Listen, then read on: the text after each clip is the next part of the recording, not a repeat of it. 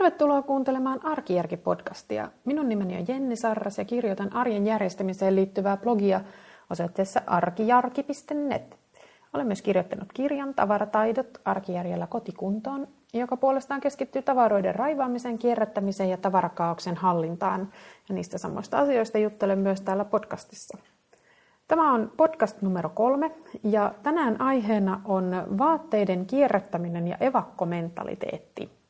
Ja ennen kuin mennään tähän varsinaiseen aiheeseen, niin mä haluaisin vaan pienenä tiedonantona, että tämän podcastin voi nyt tilata suoraan puhelimeensa iTunesin kautta, jos kuuntelee podcasteja puhelimesta. Sitten tähän päivän varsinaiseen aiheeseen. Meillä on nykyisin tosi paljon vaatteita. Useimmilla meistä on tosi paljon vaatteita.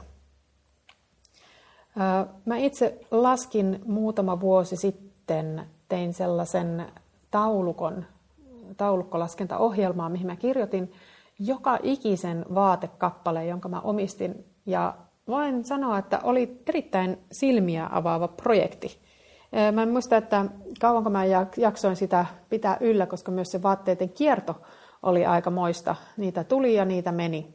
Ja mä sanoisin, että tämä on varmaan nykyisin aika tyypillinen tilanne monille meistä. Meillä on hirveästi vaatteita, me ei tiedetä mihin me ne oikein laitettaisiin, mutta jostain syystä niistä kuitenkin sitten koko ajan tuntuu tulevan aina vaan lisää.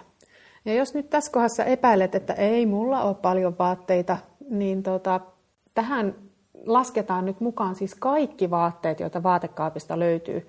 Ei pelkästään ne 20 prosenttia hyviä, toimivia ja kivoja vaatteita, jotka on päällä 80 prosenttia ajasta, vaan ihan siis se niin kuin, kokonainen vaatemäärä, mikä siellä kaapissa on. Eli lasketaan mukaan myös ne kaikki vähän kulahtaneet ja vähän pikkuvikaiset ja vähän väärän kokoiset ja harvoin käytettävät ja kaikki, kaikki mahdolliset lasketaan tähän, tähän mukaan.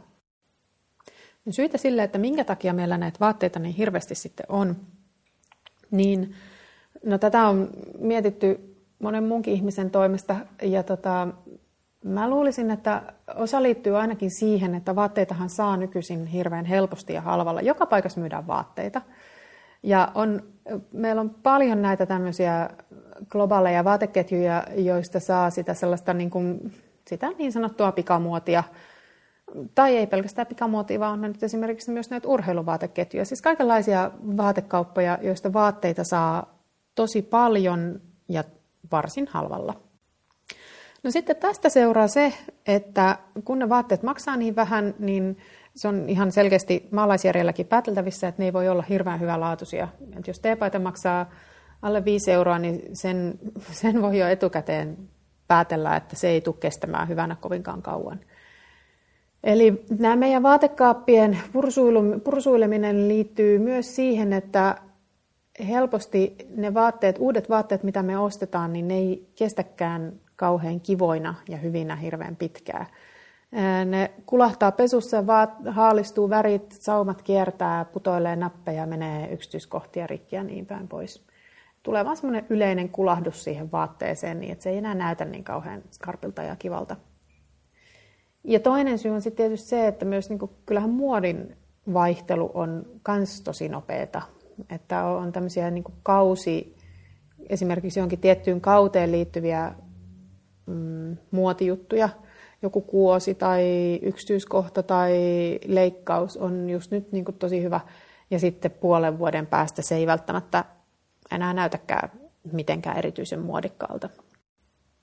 No tämä kaikki sitten johtaa siihen, mistä mäkin tuossa alussa jo ohimennen mainitsin, että niitä vaatteita tulee ja niitä myös menee sieltä kaapista. Että se vaatteiden kierto se, siis tarkoitan sillä sitä aikaa, jonka yksi vaatekappale viettää siellä meidän vaatekaapissa, niin se aika on lyhentynyt tosi paljon.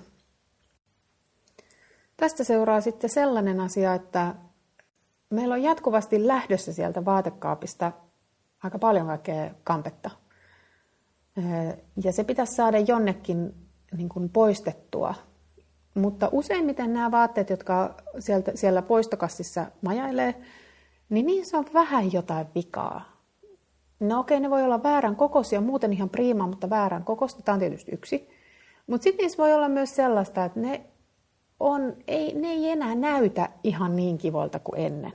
Joko ne ei ole niin kuin enää muodikkaita, tai sitten niissä on kestotahra, tai sitten ne on pikkusen rikki, eikä niitä oikein viittisi ruveta enää itse korjaamaan, puuttuu nappi tai vähän on sauma jostakin auennut tai resori purkauntunut tai, tai jotain, niissä on jotain sellaista, että niitä ei oikein viittisi laittaa itsellensä päälle, mutta sitten toisaalta on sellainen ajatus, että nämä on kuitenkin ihan käyttökelpoista tavaraa.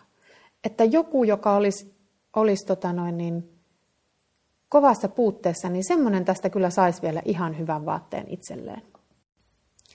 No mun mielestä meillä onkin tässä sellainen aika mielenkiintoinen tilanne, joka on tietyllä tavalla, mä luulen, että tämä on niin kuin maailmanhistorian mittakaavassa aika uusi. Et meillä on tällainen vastakkainasettelu niin kuin eko vastaan ilo.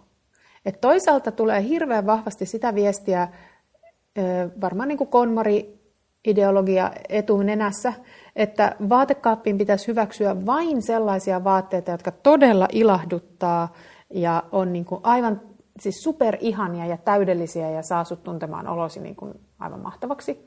Ja en nyt syytä tästä konmaria niin kuin yksistään. Konmari on tuonut nimenomaan tämän ilahduttamisen niin kuin semmoiseksi teemasanaksi. Mutta siis kyllähän tähän, tätä samaa, kysy keneltä tahansa ammattijärjestäjältä tai, tai lue mitä tahansa raivauskirjaa, niin, niin kyllähän tämä sama ideologia siellä kaikissa on taustalla, että, että ei pidä tukkia kotia millään muulla kuin sellaisella tavaralla, josta ihan aidosti tykkää. Joten tästä sitten seuraa se, että kun, kun niitä poistoja rupeaa tekemään, niin sieltä lähtee sitä semmoista tavaraa, joka ei minua ilahduta etä, enää. Mutta hei, eihän, eihän, se ole niin kuin, eihän se ole käyttökelvoton se vaate. Ja sitten törmätään tähän eko, ekologiaan, ekoasiaan. Eli eihän nyt käyttökelpoista vaatetta voi kukaan hyvällä omalla tunnolla heittää roskiin. Et nousee ajatus niin tästä kaikesta niin siitä tuhlauksesta, että me ollaan tietoisia siitä, että sen vaatteen valmistamiseen on mennyt ihmistyötunteja, mutta siihen on käytetty myös energiaa ja puhdasta vettä ja luonnonvaroja. Ja se on luultavasti seilannut tuolla pitkin maailman meriä se vaate ennen kuin se on sinne omaan vaatekaappiin päätynyt. Että kaikki tämä, jos mä nyt heitän tämän vaatteen roskiin, niin se, sehän on niin kuin mä heitän sen kaiken sen vaatteen valmistamiseen käytetyn työn ja energian ja vaivan roskiin. Ja eihän niin, kuin, eihän niin voi tehdä. Ja tässä kohdassa syntyy se, mitä mä kutsun evakkomentaliteetiksi. Eli jos ei voi heittää roskiin, mutta ei sitä enää halua pitää itsekään, niin mihin sen sitten laittaa? No vaatteiden, just tästä valtavasta tarinasta johtuen, vaatteiden myyminen on tosi työlästä ja hankalaa useimmiten, vaatii paljon omaa panosta. Ja sitten varsinkin, kun ne, jos ne poistot on sitä, just sitä sellaista pikkuvikaista, niin eihän ne niin oikein kaupaksi mene. Mutta kun sitä ei voi laittaa roskiin, niin mikä sitten on se seuraava looginen ajatus? No se on just se, että, että joku, jos olisi ihan hirveässä puutteessa, niin kyllähän se siitä ilahtuisi, että se saisi teepaidan, vaikka siinä olisikin vähän pasta bolognesia siinä rinnuksilla. Ja tota, mä, tämä evakkomentaliteetti, siis musta tuntuu, että silloin kun me ajatellaan näin, niin meidän päähän nousee mielikuva alaasteen historiankirjasta, jossa on mustavalkoinen kuva evakosta – ja sehän on siis semmoinen mummeli, jolla on toisessa kainaloissa johonkin riepuihin puettu lapsi, ja toisella kädellä se taluttaa lehmän kantturaa, ja silloin itsellä kaikesta näkee, että se on, se on tullut suurin piirtein jalkasi jostakin laatokarrannalta, ja se on rutiköyhä ja hirveässä hädässä. Niin tottahan nyt tämmöinen ihminen ilahtuu siitä sinänsä ehjästä ja puhtaasta teepaidasta, vaikka siinä olisikin se kestotahra. Ongelma nyt tuleekin vaan sit siinä, että tämä mielikuvahan nyt ei oikein nykyaikana enää pidä paikkaansa, ainakaan Suomessa.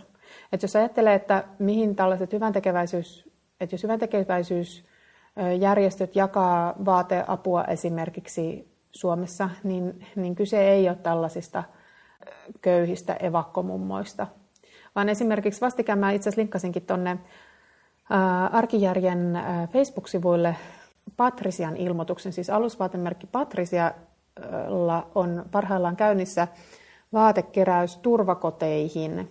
Eli he kerää, he kerää sukkia ja alusvaatteita ja lastenvaatteita turvakoteihin. Ja tässä Patrisiankin ilmoituksessa oli erikseen mainittu, että he haluaa vain uutta tai lähes uuden veroista vaatetta sinne. Ja sitten jos ajattelee sitä tilannetta, että joku on joutunut pakenemaan omasta kodistaan ja päätynyt sen takia tällaiseen turvakotiin, niin ei se ihminen siellä riemuitse siitä, että se saa vähän rikkinäiset villasukat, joista kun pikkusen kun parsin, niin näistähän tulee mulle ihan hyvät sukat. No eihän se silleen ajattele. Ja mä oon itse ruvennut ajattelemaan sillä lailla, että jos lahjoittaa vaatetta hyvän tekeväisyyteen, niin jos ajattelee, että se todella menee jollekin oikealle ihmiselle, niin yrittää niin kuin asettua sen toisen nahkoihin, että millaisessa elämäntilanteessa se on ja mikä sitä aidosti auttaisi tai ilahduttaisi. Ja mä vahvasti uskon siihen, että jos esimerkiksi Suomen kaltaisessa maassa on siinä sellaisessa elämäntilanteessa, että tarvitsee esimerkiksi vaateapua, että on vaikka joutunut johonkin sellaiseen onnettomuuteen, on vaikka koti palannut, että on niin menettänyt kaiken tai on tullut joku muu, on niin sairautta tai, tai isoja taloudellisia vaikeuksia tai mitä tahansa, niin mä uskon niin, että siinä elämäntilanteessa on niin paljon muutakin stressaavaa ja kuormittavaa, että ei siinä niin kuin varmaan voimavarat enää riitä hirveän pitkälle minkään pikkuvikasten vaatteiden korjaamiseen vaikka niistä sillä lailla saiskin ihan hyvän. Mä jotenkin ajattelen niin, että kyllä sellainen ihminen varmaan mieluummin ottaisi vastaan niin kuin aidosti, oikeasti kivoja, ehjiä, siistejä vaatteita, jotka sais hänet niin kuin voimaan paremmin kuin, niin kuin sellaisia vähän kulahtaneita ö, lainausmerkeissä lahjoituksia. Mä oonkin ruvennut itse ajattelemaan silleen, että tällaisten kulahtaneiden ja viallisten vaatteiden paikka ei oikeasti ole siellä hyvän tekeväisyydessä, koska ne ei oikeastaan ole mitään hyvän tekeväisyyttä tästä näkökulmasta. Mutta että mitä, sitten, mitä näille sitten voi tehdä? Jos ei niitä halua sinne omaan kaappiinsa, niin mitä, mikä on sitten se oikea ratkaisu?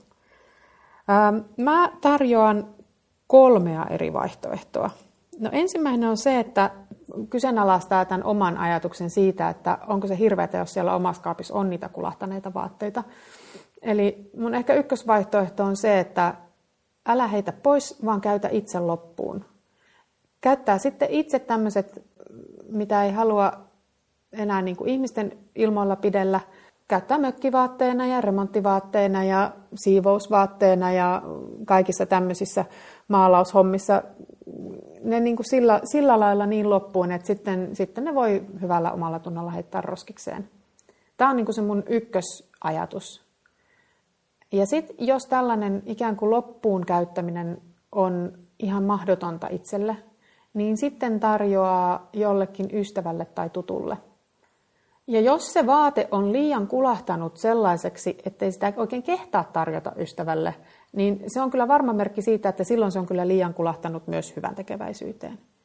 Sitten taas, jos se ei ole, niin sitten se ystävä ehkä ottaa sen ja sitten fiksaa sen, mutta tämä tilanne on ihan eri, erilainen, koska silloin tämä, tämä kaveri, joka sen vaatteen ottaa vastaan, niin, niin hän, hän, tekee niin kuin itse, hän itse saa päättää, että haluaako hän tällaisen vähän huonokuntoisemman vaatteen vai ei. Ja sitten kolmas vaihtoehto on se, että lahjoittaa sen ilmaiseksi samalla tavalla. Esimerkiksi jonkin, on näitä tämmöisiä niin sanottuja roskalavaryhmiä, eli Esimerkiksi Facebookissa on Roskolava-ryhmiä, jossa voi ilmoittaa, että hei, mulla on tällainen, tällainen ja tällainen juttu, saa tulla ilmaiseksi hakemaan sieltä ja täältä. Mä oon itse lahjoittanut, laittanut niin kuin sillä lailla lahjoittanut, että mä laitan tämmöiseen kirppisryhmään, että annetaan ilmaiseksi. Ja sitten on ihminen ilmoittautunut, että hei, meille kelpaa, tulen hakemaan. Ja silloin tietää, siis silloin tämä mun mielestä tässä kohdassa tilanne on ihan erilainen, koska mä en ole dumppaamassa niitä vaatteita minnekään, vaan niin kuin se, joka sen on ilmoittanut haluavansa, niin itse on niin kuin nähnyt kuvan ja te- tekee tietoisen valinnan, että hän haluaa, Hän haluaa tämän fliistakin, vaikka se onkin jo pikkusen nyppynen, mutta että heillä on sille käyttöä.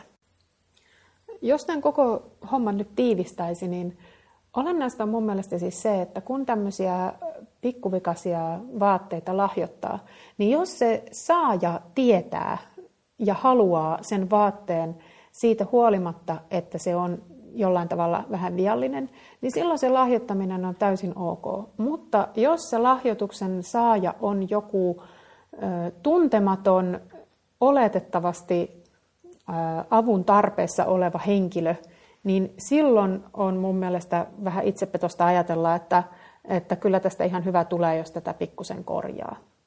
Ja näissä tilanteissa mä suosittelenkin, että kääntyy joko näiden roskalava-ryhmien puoleen tai sitten tuota noin, niin käyttää sen itse mahdollisimman loppuun ja laittaa sitten hyvällä omalla tunnolla roskikseen. Tässä oli podcast numero kolme. Kiitos, että kuuntelit ja ensi viikolla taas uudet aiheet ja uudet ideat. Moi moi!